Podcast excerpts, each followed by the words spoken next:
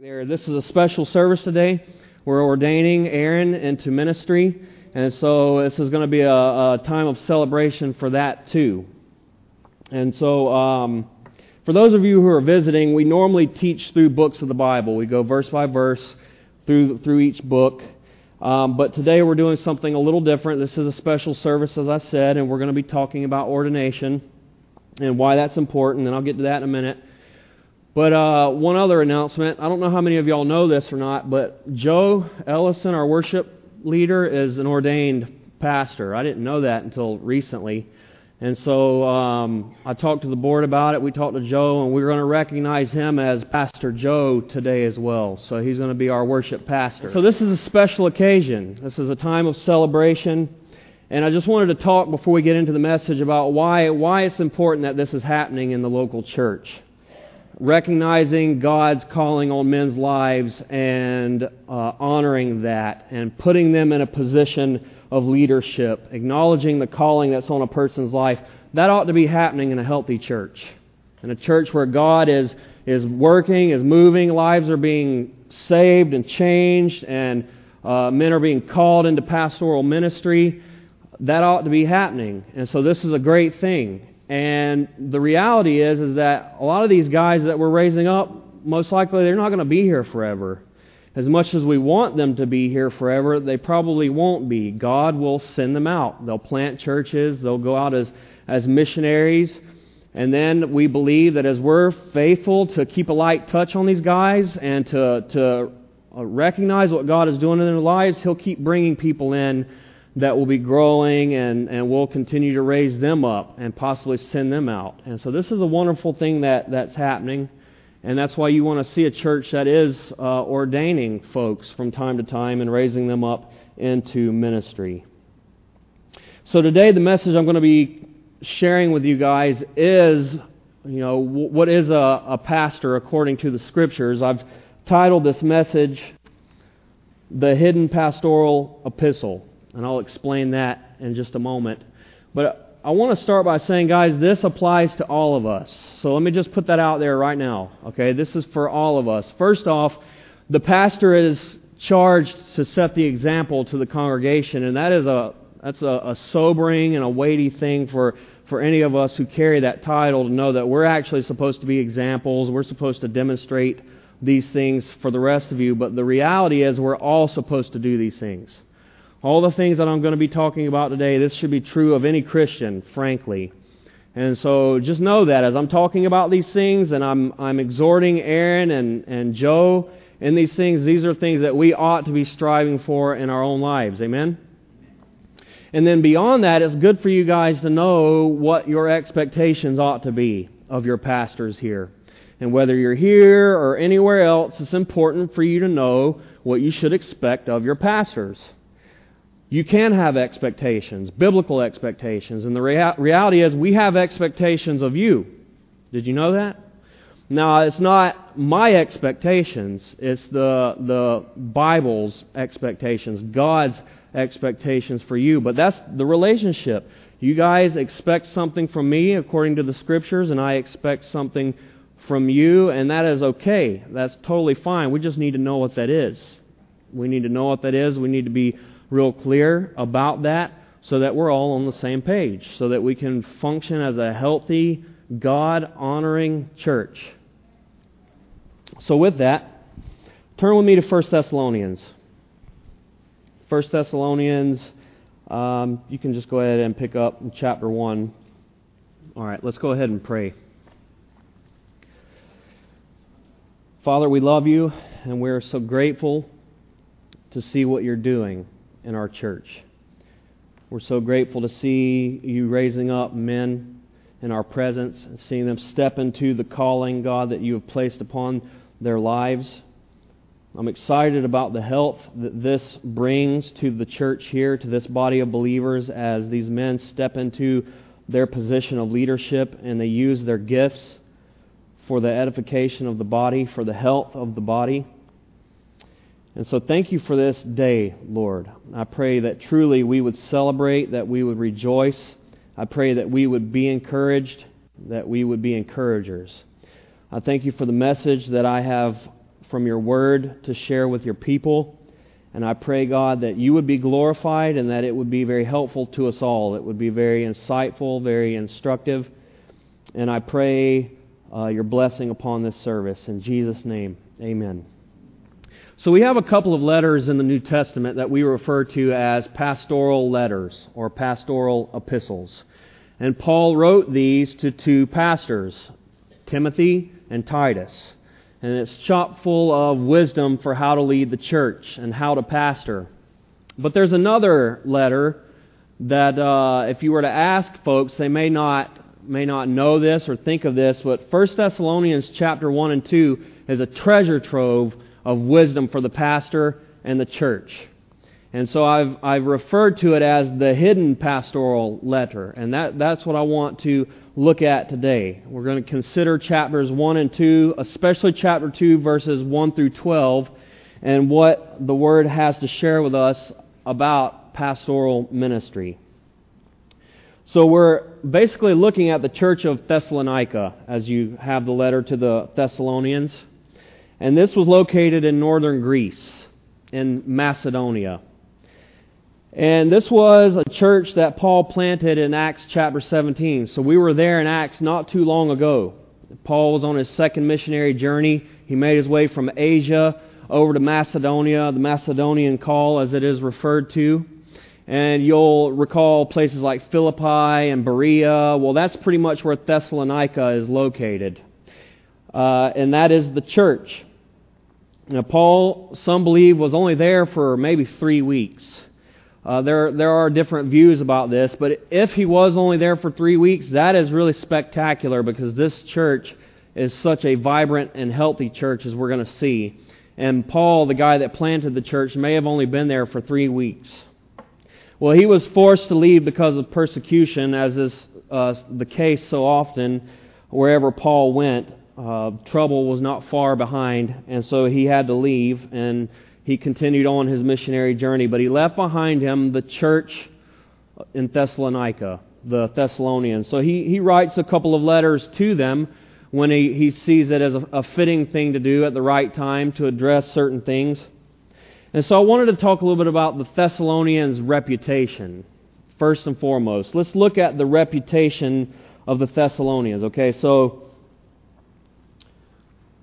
First off, in your notes, you'll see I have uh, 1 Thessalonians 1 5 through 10. So if you uh, want to follow with me in your Bibles there, I'll, I'll read this to you in the New King James. Paul is talking to them about their shining example. He says, For our gospel did not come to you in word only, but also in power and in the Holy Spirit and in much assurance, as you know what kind of men we were among you for your sake. And you became followers of us and of the Lord having received the word in much affliction with joy of the Holy Spirit, so that you became examples to all in Macedonia and Achaia who believe. For from you the word of the Lord has sounded forth, not only in Macedonia and Achaia, but also in every place. Your faith toward God has gone out, so that we do not need to say anything. For they themselves declare concerning us what manner of entry we had to you and how you turned to God from idols to serve the living and true God and to wait for his Son from heaven, whom he raised from the dead, even Jesus, who delivers us from the wrath to come. I've heard one pastor say that if he had to grade any church in the Bible with an A, an uh, A plus, it would be this church. Every church that we see has some sort of problem, some major, some minor, but this one right here has a stellar report from Paul. And he says, You know, word has gone out all over the place about you guys, about your faith. And even in the midst of, of trials and conflict, you guys are still going forward in the power of the gospel. We don't even have to talk about it. Everyone around the world is telling us about it. So that was their reputation. And then in 1 Thessalonians 2 19 and 20, Paul says, For what is our hope or joy or crown of rejoicing? Is it not even you in the presence of our Lord Jesus Christ that is coming? For you are our glory and joy. And so Paul says, Look, you guys, I'm so proud of you as a church. I'm so impressed by you that that you are my, my trophy in a sense. You are my crown. When I stand in the presence of the Lord, I will not be put to shame because of you guys. Everything that I did, everything I went through was not in vain because of you guys. And then uh, 1 Thessalonians 4 1 and 2, he says, Finally, then, brethren, we urge and exhort in the Lord that you should abound more and more, just as you received from us how you ought to walk and to please God, for you know what commandments we gave you through the Lord Jesus. And so he's basically saying, Look, guys, you know what to do, and you're doing it. I have nothing else to say to you. Just keep doing what you are doing. And that's, that's great. That's a great place to be. And so often that's my encouragement to folks. You know what? You're doing good. Just keep doing what you're doing. We can be hard on ourselves. We can feel like it's never enough. We ought to, always ought to be doing more. But so often we need to just rest in the fact that, hey, we're right where we ought to be. And Paul says, look, just keep doing what you're doing. You know, I worked at a, uh, a welding shop as a supervisor at one point in my life, and um, I had to start writing up reports about how my guys were doing, how they were producing. And the guys that I oversaw, we, we would uh, keep daily and weekly account of the, the rate of production. And these guys were getting like 120% production, productivity. That's really amazing. And at 75%, you're doing good, but they had 120%. And so I just thought, man, you guys are doing great. Just keep doing what you're doing. And my, my supervisor said, no, don't do that. You need to always come up with something, some critique, because they can always improve. And I thought, I just don't like that, man. They're doing 120%. If they'll just keep doing that, that's amazing. And so, really, that's what Paul's saying here. You guys are doing a great job. Just keep doing what you're doing. Just abound more and more in the things that you are doing. And he kind of says the same thing in 1 Thessalonians 4 9 and 10. It says, But concerning brotherly love, you have no need that I should write to you, for you yourselves are taught by God to love one another, and indeed you do so toward all the brethren who are all in Macedonia. But we urge you, brethren, that you increase more and more. So that was the, that was the church there in Thessalonica. They were on point. They were doing great things. Paul was absolutely impressed with them, and he said, just keep on doing what you're doing. Sterling report. So then I have to ask the question. This leads us into the next point. What in the world did Paul do while he was there? What in the world did Paul do in that short time that he was there amongst the Thessalonians? And so that is what we're going to spend the rest of the time looking at, and we find it in 1 Thessalonians chapter 2 verses 1 through 12.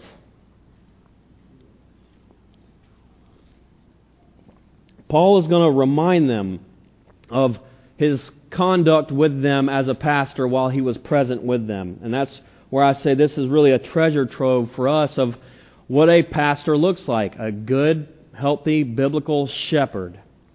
And so this is my encouragement to, to Aaron, to Joe, to our other pastors, Dalton and Dan, this is such a challenge for me.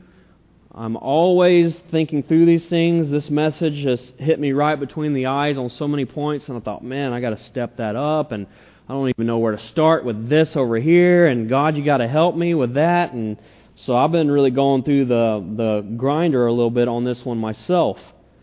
But this is good. There's good wisdom here, and so with that, let's get into it uh, Second uh, 1 Thessalonians chapter 2, verse 1.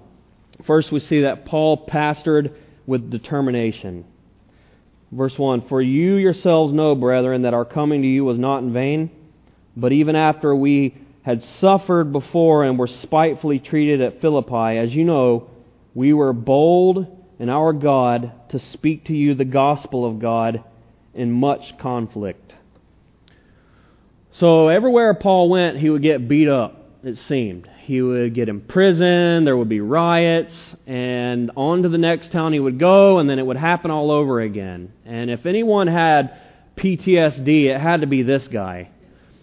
And he um, still remained bold. He was courageous in pastoral ministry he persevered. Even though it was hard, even though he was right on the brink of death time and time again starvation, shipwreck, uh, in the freezing cold, just always struggling for the gospel he persevered. And that is a huge that's a huge point for us in pastoral ministry. It is hard a lot of the time, and we have to persevere in ministry. You get beat up, people that you love so dearly are in your life one day, gone the next. People that you trust so closely to you will turn on you. I thank God that I haven't experienced a lot of this at this point, but I've been warned over and over again that it's it's coming. You know, that was one of the scariest things for me when I stepped into the senior pastor role. Is how time after time after time, pastors were telling me of the beating that was to come, and I'm just like, oh man, you know. But they're they're just wanting to be very frank with me. It requires perseverance to be in pastoral ministry, and I've known many pastors who carry many scars, if not physically certainly emotionally, uh, spiritually. And Paul was one who persevered in ministry in the good and in the bad. He stayed the course. You know, Paul was courageous in ministry. You got to be courageous. And I hope you're making the connection here with just the Christian life, too, in general. Is the Christian life a cakewalk? Is it? No, it is not. Does it require perseverance? Yes, it does. We are all in this thing together. And so um, it required uh, being courageous. You know, I've mentioned this before. Courage is not the absence of fear, it's just the willingness to do the right thing in the presence of fear. Moving forward regardless and doing what you know you are supposed to do, what you have to do, what you're called to do. And Paul did that. Despite the, the harsh treatment, the difficulties, Paul was courageous in ministry you know, Paul was true to the gospel in conflict. He says that. We were bold in our God to speak to you the gospel of God in much conflict. You know, at times we could be tempted to water it down. We could be tempted to speak a lesser message, a less offensive message, maybe a, a more inclusive message. Oftentimes, you say you're a Christian, you say you're a pastor, you're automatically marked. And, you know, we think that we have it bad here in the Bay Area, and we may have it more challenging here than in other places, to be sure, but here in Greece, you can only imagine how bad the church there had it. The kind of persecution that they dealt with, with the pagan culture there in Greece at that time in the world. And nonetheless, nevertheless, Paul was courageous, he persevered, he was true to the gospel, even in hardships. And we must do the same. All right, next we see Pastor uh, Paul, Pastor Paul, pastored with pure motives. With pure motives. Verse 3 For our exhortation did not come from error or uncleanness, nor was it in deceit. But as we have been approved by God to be entrusted with the gospel, even so we speak, not as pleasing men, but God who tests our hearts. For neither at any time did we use flattering words, as you know, nor a cloak of covetousness, God is witness. Nor did we seek glory from men, either from you or from others, when we might have made demands as apostles of Christ. So, first and foremost, Paul did what he did for God. Paul was a servant of God first and foremost, and that is so critical for all of us. Paul did what he did for God, not for people predominantly. You understand that? He was living to please God, not to please men. And that is ever before us as pastors and as Christians, always struggling with what will other people think. What are other people going to do? What are other people going to say? And that's something that we have to rise above. What does God think? How does that make God feel? What would God say about that? What does God say about that in His Word? That is first and foremost, right? And so that was right where Paul was at. But then he said that he didn't do it for himself, he did it for them. What he was doing, it was not for his own personal gain. It was not for covetousness. It was, he did not flatter them. You know what flattery is? It's telling people what they want to hear so you can get what you want from them. That's flattery. Telling someone what they want to hear, what you know they want to hear, so that you can get from them what you want. Paul said, I didn't do that. I wasn't covetous with you. I didn't come with flattery. First and foremost, I was serving the Lord, but secondly, I was serving you. It wasn't about me, it was about you. And that's so critical in ministry. I I learned that lesson early on, and it's something that you have to be reminded from time to time. But we can begin to think that people owe us something. We do this or that, and then all of a sudden someone lets us down. You have to ever be mindful of that, Christians. I'm talking to you guys too. What we do is for the Lord. For the Lord. And it is from Him that we will receive a reward. And we're not looking for other people. It's not about what we can get, it's all about what we can give not what we can get. And that was Paul as a pastor. Beware the pastors that are trying to fleece the flock. And that's a real warning, guys, because it's happening. And it's happening out there in a major way. I mean, you just turn on the TV or you go on YouTube and you see some of the horror horrors that are going on in the church with pastors that are as I said, fleecing the flock of God. They are just there to get what they can get out of the people. They are living lavish lifestyles on the backs of, of people's poverty, even. People that are desperate and willing to give anything they can in the hopes that somehow they will prosper, and the pastors are living lavishly on that. That is tragic. That's a reality in the church. And let that never be said of us. It's always, what can we do for you guys? How can we bless you? How can I feed you from God's Word? How can I encourage you? How can I serve you? How can I help you? That is the, that is the, the cry, that is the heart cry of the true shepherd, the true under shepherd of the Lord. All right, well, next we're going to see that when Paul pastored, it was very much relational. Paul pastored relationally. Verse 7 But we were gentle among you just as a nursing mother cherishes her own children, so affectionately longing for you, we were well pleased to impart to you not only the gospel of God, but also our own lives, because you had become dear to us. So, first off, I just want to draw your attention to that, that word, uh, we were. We were, there in verse 7. It'd be really easy to pass over that. Um, and I won't try to get too deep into this, but some translations have it, we proved to be. Proved to be, because Paul was very consistent. The idea here behind the language in the Greek, it's a historical aorist, which I don't even know what that means. But I heard someone say it and it sounded really good.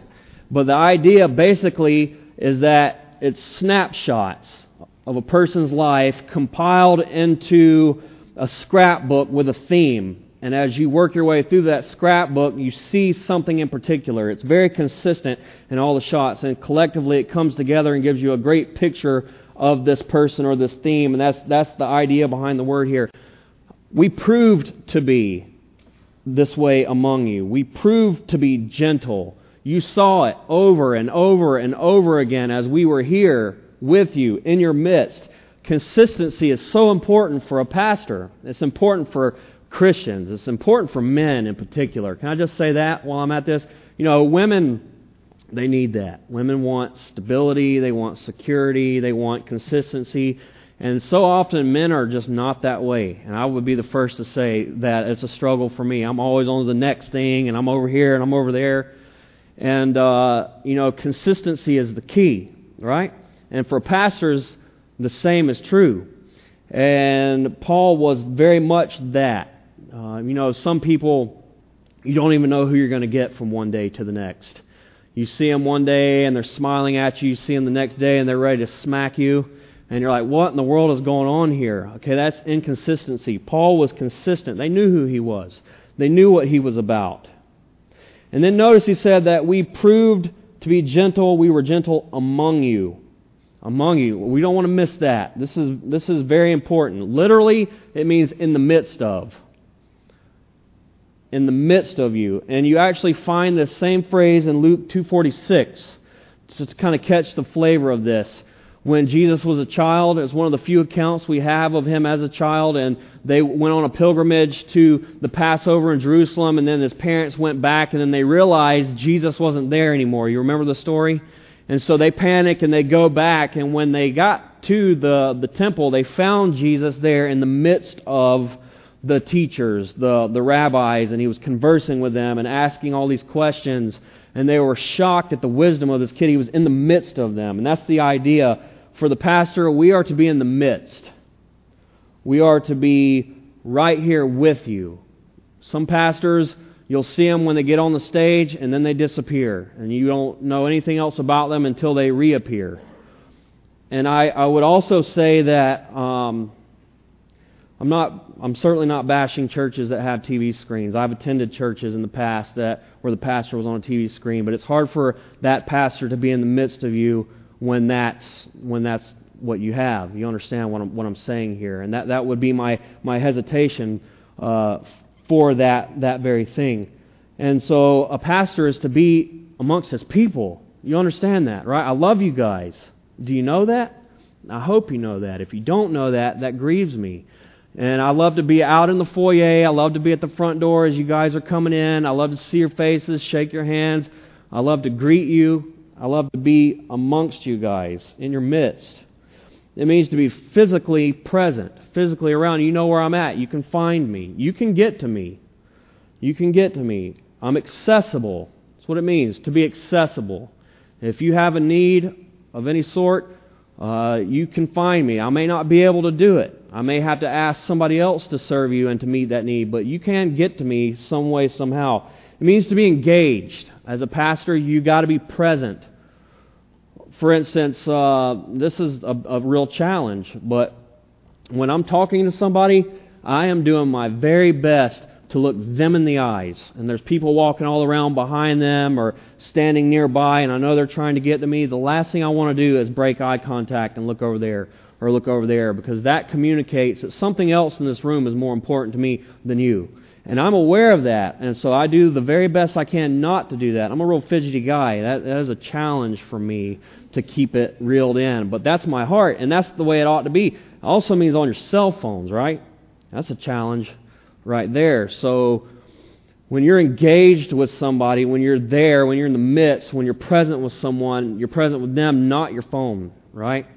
And so often we're texting and we're talking or checking our phone or now they got it where it's on your, your watch. And every time I'm talking to someone with the watch thing and they get a text and they're looking, I'm thinking, are you in a hurry to, to get out of here? I mean, that's exactly what it comes off like, right? And so I want to do the best I can not to do that. Pastors, we should not do that. And frankly, for all of us, I think that's just good, solid wisdom. It's, it's uh, respectful to give people your attention in the moment and uh, you know, I've had I've been challenged over this. I've had someone come up and point it out, and uh, and they're and they were real blunt, man. They were like, "That was rude," and I was like, "Oh man, okay, sorry." So, anyways, being present, being amongst the people, and to be gentle. He said, "We proved to be gentle when we were among you." Never harsh, never unloving, never rude. And man, I have seen some crazy stuff out there. Uh, you go on YouTube. I love to go on YouTube and check these things out because you just guys wouldn't believe the stuff that's happening in the church out there. It's crazy. And I, I saw one video where someone fell fell asleep, and the pastor was like, "Hey, hey, hey, hey!" And he got off the stage and came down there. He said, "You might treat your English teacher like that, but you, I'm, hey, I'm somebody. I'm talking about eternal life." And he goes up and starts blasting the guy and then he turns around and says, and you! And next thing you know, he's like just airing everyone's dirty laundry in front of the congregation. I'm like, oh man. And then he starts going off on the people in the in the media room and um, you know, that's kind of an extreme example, but you'll see that. And then, you know, there was a guy named Todd Bentley. I don't know if you know this guy and his shenanigans, but he would literally kick people in the stomach to heal them. You know, they had people with cancer that would come forward and uh, stomach cancer. And the, God told him, so he runs across with biker boots and drop kicks the guy in the stomach, and that was from the Lord. You know, and it's ridiculous, but people are doing it. It's it's you know hard not to laugh at, but at the same time you have to laugh so not to cry. You know, it's just so tragic. And that ought never to be, obviously. We don't want to be harsh with people, unloving, rude. We certainly don't ever want to beat the sheep, right? You hear that quite a bit. I had been warned early on that if I ever start beating up on the people, just quit. Just stop, because that's the last thing that you want to do. Never humiliating people. You know, just, uh, again, much like that first pastor I mentioned, he just humiliated those people. And uh, pastors can do that. They can do that. And so we have to be real sensitive to people's feelings. We're dealing with people with feelings, with emotions, with fears, with, with hurts, with insecurities. And we have to be very uh, sensitive to that. And it's, it's easy to come across as inconsiderate or um, just blow right past somebody and you really aren't sensitive to, to where they're at or what they're going through. And so it takes real uh, focus um, to make sure that no one feels overlooked, but that, and certainly that no one is, is humiliated or, or anything of the sort. Paul said, I did this as a, as a nursing mother cares for her child. You know, that's delicate, very tender. As I said, you're dealing with people who are hurting. And so you have to be very soft. You don't just come up and slap them on the back and say, hey, suck it up. I had someone do that to me one time, and I just wanted to. I mean, I did not like it, and um, you know, it's not a good feeling. You don't do that. You don't just slap someone on the back and tell them to suck it up. You know, you're delicate. And you know, if someone's grieving, you know, a mother is also deeply affected, very sensitive to what's going on with with the baby, right? Good or bad. And if someone's grieving, you don't want to come up and crack a joke and be all smiling. I remember early on, I was in U Turn for Christ, and uh, I was working uh, at a church in New Jersey doing a construction job. So we're on one side, and um, you know I'm just fully head to toe construction clothes, dirty as can be, orange vest on, and there was a funeral happening on the other side of the church, and it was a massive funeral. It was a real tragic thing that happened. Well, they needed help for some reason, someone to kind of open the, hold the doors open. For whatever reason, they called on me. And so I'm at the front door, and I'm just as excited as I can be, and I'm in my construction clothes, and I'm smiling ear to ear, and people are coming in the door just weeping and grieving, and all of a sudden it dawned on me, you idiot, stop smiling and laughing like, you know, and uh, I'll never forgot that. We have to be those who grieve with those who grieve. And we rejoice with those who rejoice, right? But we have to be sensitive, as a, as a nursing mother is. Passionately longing. He uses that language. Was, we were passionately longing for you. This is a deep love and a deep devotion. And I can't help but think of the story where Jesus talks about the shepherd who left the 99 sheep just to find the one. And that is the heart of our Lord, and that ought to be the heart of his under shepherds. And then he says, We imparted our lives to you. We imparted the gospel to you. You know, love gives. It can be a challenge sometimes to define love, exactly what it is. But one thing we know love gives. It's much more of an action than anything else. And God chose to give. He gave His Son. The most beautiful thing that He had to give, He gave it away for us. And Jesus came here and He gave His life. He gave His life upon the cross for us, and He did it for love. God so loved the world that He gave His only Son, that anyone who put their trust in Him, anyone who believed in Him, would not perish, but would have everlasting life. God demonstrated His love for us, even that while we were sinners, Christ died for us. Love gives. Love gave. And Paul imparted his life to the people there. And he said, I imparted the gospel to you. That was one of the most precious things that Paul had. The gospel. We've been entrusted with something so beautiful, so splendid, so majestic. The good news of our Lord and Savior, Jesus Christ, that saves sinners like us. And we have that to share with others too. And Paul shared that with them. Not only his life, but also the gospel. All right, let's pick up the pace a little bit here. Sorry. Verse 9 Paul pastored laboriously, great labor and toil. Verse 9 For you remember, brethren, our labor and toil, for laboring night and day, that we might not be a burden to any of you. We preach to you the gospel of God.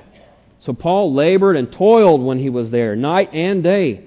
You know, ministry can be hard work, can be long hours, can be unexpected hours. You never know when something is going to happen. It can be extremely exhausting and it can require sacrifice. And we all know this. You sign on to be a pastor, you know you're stepping into something that is very demanding. It's demanding on the marriage, it's demanding on the children, it's demanding on you physically, spiritually, uh, in, in every way. Pastoral ministry at times can be downright crushing. Who's adequate for such a thing? You know, our sufficiency is in Christ. That's what Paul said. And that is the case. And Paul Paul worked hard for the people there. He said he didn't want to be a burden to them. You know, that's, that's the heart of the pastor. Not to be a burden, to be a blessing. You know, and a, a real a real pastor is willing to do whatever it takes to be able to minister. So if you have to work a full-time job, he'll do that. He'll do so gladly, and we've all we have all done that. Some of us are still doing that. We have pastors here who work a full-time job and then they pastor, and they do so gladly. And my heart desire, our church's heart is to be able to support these men so that they can be totally free to really storm the gates here in Napa. Amen. To really be able to do something for the kingdom of God unhindered. And and so that's why we encourage you guys to give. If you if you if this is your church, if you believe God has called you here, if you're being blessed by the ministry is here, if you believe in the vision that we have and what we're trying to do for the kingdom here in Napa, then we encourage you to give. We don't pass a collection plate. We have a box in the back. You know, we don't make a big deal about it because it's not about that. Um, but the, like I said, at the end of the day, with it or without it, we are going to pastor. We are going to serve the Lord. We are going to serve you.